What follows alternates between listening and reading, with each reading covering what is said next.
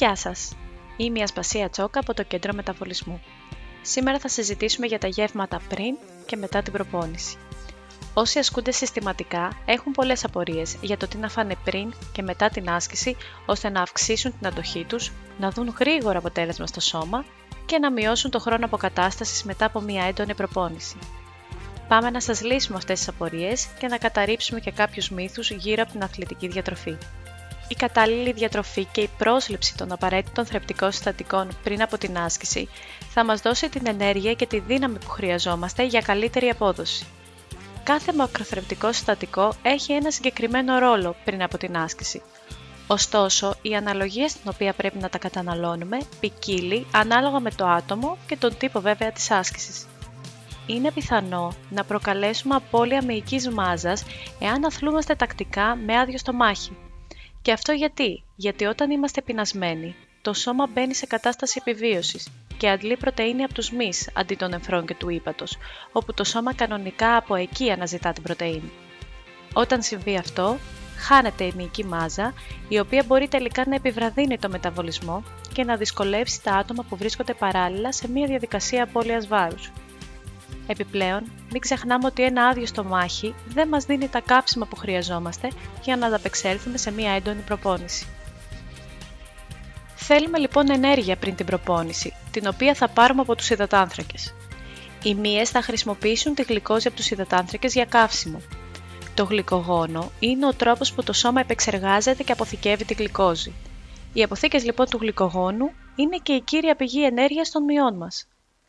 Το γλυκογόνο χρησιμοποιείται κυρίως για ασκήσεις μικρής διάρκειας και υψηλής έντασης, όπως είναι για παράδειγμα τα βάρη, ενώ το λίπος είναι η κύρια πηγή καυσίμου για άσκηση μεγαλύτερης διάρκειας και μέτριας έως χαμηλής έντασης, όπως είναι οι αερόβιες ασκήσεις.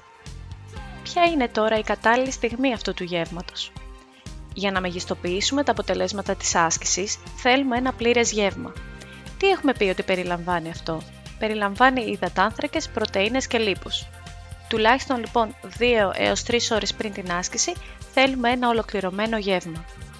Ένα τέτοιο γεύμα θα μπορούσε να περιέχει μία άπαχη μορφή πρωτεΐνης, όπως κοτόπουλο ή ψάρι, μαζί με ρύζι και λαχανικά, ή κάποια ομελέτα που η πρωτεΐνη μου θα είναι τα αυγά, θα χρησιμοποιήσω ψωμάκι ολικής για τον υδατάνθρακα και αβοκάντο για τη λιπαρή ουσία. Μακαρόνια με κιμά, τα μακαρόνια υδατάνθρακας και ο κιμάς είναι ένα στοιχείο το οποίο περιέχει και πρωτεΐνη και λίπος ή ακόμη και κάτι πιο εύκολο, μια τορτίγια με κοτόπουλο ή τόνο, δηλαδή πάλι μια άπαχη μορφή πρωτεΐνης μαζί με λαχανικά. Εάν έχει περάσει όμως το τρίωρο και η προπόνηση αρχίζει μέσα σε μία ώρα ή και λιγότερο, θα επιλέξω τρόφιμα που είναι απλά και εύπεπτα. Έναν υδατάνθρακα δηλαδή που είναι και άμεσα απορροφήσιμος. Θα μου δώσει γρήγορα την ενέργεια που χρειάζομαι και μια τέτοια επιλογή θα μπορούσε να είναι ένα φρούτο ή μια μπάρα. Επίσης πολύ σημαντικό στο γεύμα πριν από την άσκηση είναι το νερό μου. Η καλή ενυδάτωση διατηρεί και βελτιώνει κιόλας την απόδοσή μας, ενώ η αφυδάτωση έχει φανεί ότι μειώνει την αντοχή και την απόδοση σε μια προπόνηση.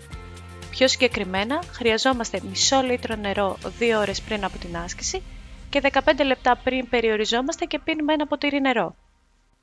Τι συμβαίνει μετά την άσκηση; Η διατροφή μετά την άσκηση είναι εξίσου σημαντική και δεν πρέπει να παραλείπουμε γεύματα, νομίζοντας ότι αν φάμε πάει χαμένη η προσπάθεια που κάναμε στην προπόνησή μας, όπως αρκετοί πιστεύουν.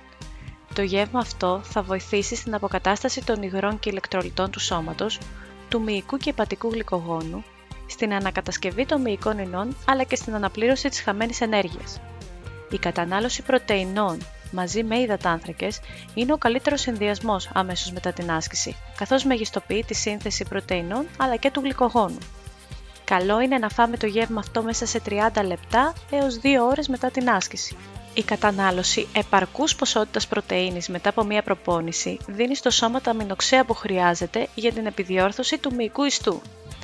Να πούμε εδώ όμως ότι είναι απαραίτητοι και οι υδατάνθρακες, καθώς πολλοί κόσμος πιστεύει ότι τρώμε μόνο πρωτεΐνη μετά την άσκηση. Με τους υδατάνθρακες έχουμε ως στόχο να αναπληρώσουμε τα καύσιμα που χρησιμοποιήσαμε, δηλαδή το γλυκογόνο. Κάποιες ιδέες τώρα για γεύματα μετά την άσκηση θα μπορούσε να είναι πάλι μια άπαχη μορφή πρωτεΐνης, κοτόπουλο ή αυγό ή σολομός τόνος, το οποίο θα συνδυάσουμε μαζί με μια μορφή υδατάνθρακα, όπως είναι το ρύζι ή το ψωμάκι του τόστ, κάποια γλυκοπατάτα ή ένα παξιμάδι και μαζί λαχανικά ή κάποια σαλάτα. Τώρα για τους φίλους μας που νηστεύουν ή τους χορτοφάγους θα μπορούσαμε να επιλέξουμε μια τορτίγια με χούμους ή με μανιτάρια για την πρωτεΐνη και να βάλουμε και ψητά λαχανικά. Γιαούρτι, είτε ζωικό είτε φυτικό μαζί με φρούτα ή μέσα σε ένα σμούθι ή ακόμη μια σαλάτα με κοινόα. Συνοψίζοντας, μπορούμε να καταλάβουμε τη σημασία της σωστής διατροφής πριν και μετά την άσκηση. Οπότε, μία ώρα πριν από την προπόνηση, ένα μικρό σνακ θα βοηθήσει στη γρήγορη παραγωγή ενέργειας και μετά την προπόνηση, ένα γεύμα με υψηλή περιεκτικότητα σε πρωτεΐνες και υδατάνθρακες είναι απαραίτητο για τη μυϊκή αποκατάσταση. Βέβαια, όλα αυτά εξατομικεύονται ανάλογα με το είδος της άσκησης, αλλά και το στόχο που έχει ο καθένας. Δηλαδή δεν θα φάει το ίδιο γεύμα ένας άνθρωπος που στοχεύει σε απώλεια βάρους και γράμμωση με έναν που έχει ως στόχο την αύξηση όγκου, όπως επίσης ένας άνθρωπος που τρέχει μεγάλες αποστάσεις ή είναι ποδηλάτης, στον οποίο αυξάνονται κατά πολύ ανάγκες σε υγρά, ηλεκτρολίτες και υδατάνθρακες. Σε αυτές τις περιπτώσεις λοιπόν, ένας διαιτολόγος θα σας βοηθήσει να πετύχετε τους στόχους σας και θα σας δώσει τις γνώσεις που χρειάζεστε όσον αφορά τη διατροφή σας πάνω στο άθλημα με το οποίο ασχολείστε. Αυτά είχα να σας πω για σήμερα. Ελπίζω να σας έλυσα κάποιες απορίες σχετικά με το πώς να προγραμματίσουμε τα γεύματα πριν και μετά την προπόνηση. Μπορείτε μέσω των social να μας στείλετε ερωτήσεις που μπορεί να προέκυψαν και επιπλέον θέματα που θα θέλατε να συζητήσουμε.